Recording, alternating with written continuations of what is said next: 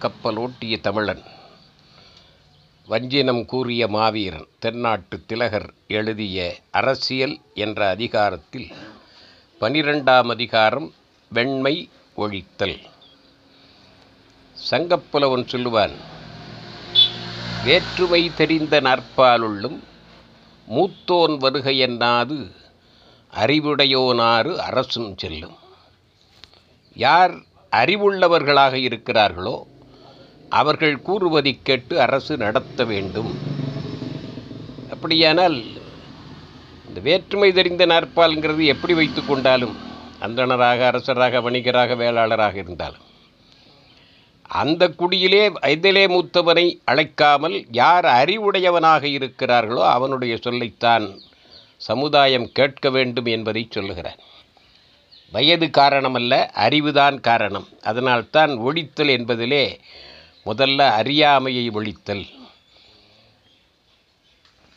அடுத்தது வெண்மை ஒழித்தல். பேதமை ஒழித்தல்னா ஒன்றும் அறிவில்லை. வெண்மை என்பது கொஞ்சம் இருப்பது போல தோன்றும் ஆனால் நிறைய இருக்கிறதா பேசிக்கிடும். அறிவில் பல வகை இருக்கிறது. வாலறிவு நூலறிவு இந்த புல்லறிவு. அறியாமைங்கிறது ஒன்றுமே இல்லை. புல்லறிவுங்கிறது குறைந்த அறிவு ஆனால் நிறைந்த அறிவு மாதிரி காட்டிக்கொள்வார் அந்த வெண்மையை ஒழிக்க வேண்டும். அரைகுறை கற்றவர்கள் பெரிதாக பேசுவார்கள். அதற்கு விளக்கம் அருமையாக சொல்லுகிறார். வெண்மை வெண்மை அறிவினை விடுத்தல் தன்மை. வெண்மை என்று சொல்லக்கூடியது அறிவே இல்லாத தன்மைங்கிறது. அறிவை விடுத்த தன்மை. ஒன்றுமே இல்லாத தன்மை. ஆனால் அறிவு கொஞ்சமாகத்தான் இருக்கும். ஒண்மை உடையன் என்று உளத்தொடு செருக்கல். நாங்கள் அறிவுள்ளவர்கள் என்று சொ- காட்டிக்கொள்வான். உண்மை உடையம் அறிவுள்ளோம் என்று அதனால் செருக்கு கொள்வார்கள். ஆனால் கொஞ்சம்தான் அறிவு இருக்கும். ஒளி பொருந்தி அறிய ஒளிபொடி ஒளிபடைத்த கண்ணினாய்னு சொல்லுவாரே பாரதி அதுபோல் இருக்கிற அறிவை மிகைப்படுத்தி எண்ணிக்கொள்ளல். வேறு அந்த வெண்மையினுடைய இலக்கணம் என்ன? ஈய வேண்டிய இடத்து ஈயாது இவரல் எங்கே கொடுக்கணுமோ அங்கே கஞ்சத்தனம் காட்டுவான் கொடுக்க மாட்டான். எங்கே கொடுக்கக்கூடாதோ அங்கே தாராளமாக கொடுப்போம் அதுதான் வெண்மை. குற்றம்பலவும் சுற்றமாக கொள்ளல். என்னென்ன தப்பு உண்டோ அதையெல்லாம் விரும்பி செய்வான். வெண்மை உடையவன் அறிவு குறைவுடையவன். அறிவு குறை இருந்தால் அவன் செய்வது புறாம் சரி என்று நினைத்து கொள்வான். கற்றலில் கற்றனா காட்டி நடித்தல். ரொம்ப படித்தவர் போல காட்டிக்கொள்வார் நடிப்பான். அது போலி அறிவு. போலி அறிவினால் பயன் கிடையாது. அருமறை விடுத்து பெரும் இறை கொள்ளல். நல்ல நூல்கள் சான்றோர்கள் கூறி வைத்த நூல்களை எல்லாம் கற்காமல் போலிச் சடங்குகளை பெரும் இறை கொள்ளுவது ஏற்றுக்கொள்வது சடங்குகளை செய்வது ஆனால் அறிவு இல்லாமல் செய்வது. செய்வன சொல்லியும் செய்யாது எழுக்கல். எதை எதை செய்வேன்னு சொல்லுவான் ஆனால் ஒன்றும் செய்ய மாட்டான்.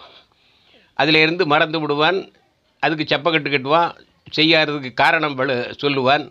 செய்யாது இழுக்கல் செய்வன சொல்லியும் செய்ய மாட்டான். அதுதான் வெண்மை. உலகினர் உளதென்பது இல இலதென மறுத்தல். உலகத்தார் உண்டென்பது இல்லென்பான் வையத்துள் அழகையா வைக்கப்படுமென்றார் உலகத்திலே அறிஞர்கள் சான்றோர்கள் எதை உண்டுன்னு சொல்லுகிறார்களோ அதை இல்லை என்று சொல்லுவான். ஏனென்றால் இவன் அரகுர அறிவு. அப்படி மறுத்தால் இவன் பெரிய அறிவாளி என்ற நினைப்பு. அவன் எப்படி கருதப்படுவான் சமுதாயத்தில்? அழகையா வைக்கப்படும். அழகைங்கிறது பேய். தெய்வத்துள் வைக்கப்படும். அழகையா வைக்கப்படும். செத்தாருள் வைக்கப்படும் பர் எல்லாரும் உண்டுன்னு சொல்கிறத இல்லைன்னு சொன்னால் அவன் பேயாகத்தான் கருதப்படுவான். அதனால் அப்படி மறுக்கக்கூடியது வெண்மை. இன்னொன்று கடைசியாக சொல்கிறார் உலகினர் உள்ளது சொல்லிவிட்டு இன்மையுள் இன்மை வெண்மை ஒன்றே. இந்த மன்னாதி மன்னன் மாதிரி இன்மையிலேயே கொடுமையான இன்மை. வறுமையிலேயே கொடுமையான வறுமைன்னா அறிவு குறைதான். அறிவுடையார் எல்லாம் உடையார் என்பார். அறிவில் குறை இருந்தால் அதுதான் ரொம்ப வறுமை.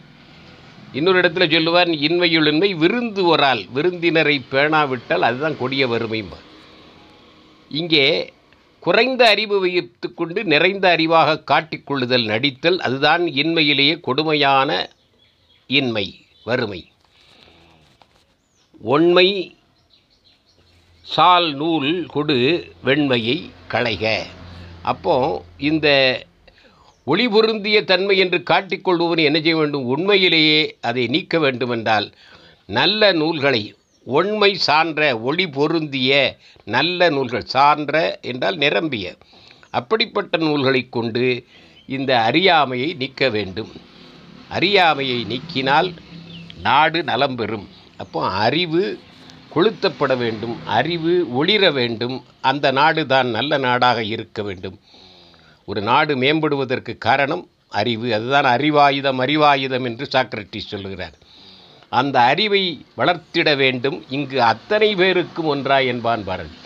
எல்லாருக்கும் அறிவு வந்துவிட்டால் பள்ளத்தில் விழுந்திருக்கும் குருடரெல்லாம் வெளிபெற்று பதவி கொள்வார். இப்போ அறிவு இல்லாமல் இலவசமாக கொடுத்து கொண்டிருந்தால் ஒரு நாளும் அறிவு வரப்போவதில்லை. தரமான அறிவு இருந்தால் சென்ற இடமெல்லாம் சிறப்புத்தான். அந்த அறிவை வளர்க்க வேண்டியது அர அரசாங்கத்தினுடைய கடமை. அறிவை வணிகமாக்கி விற்பது அவருடைய கடமை இல்லை.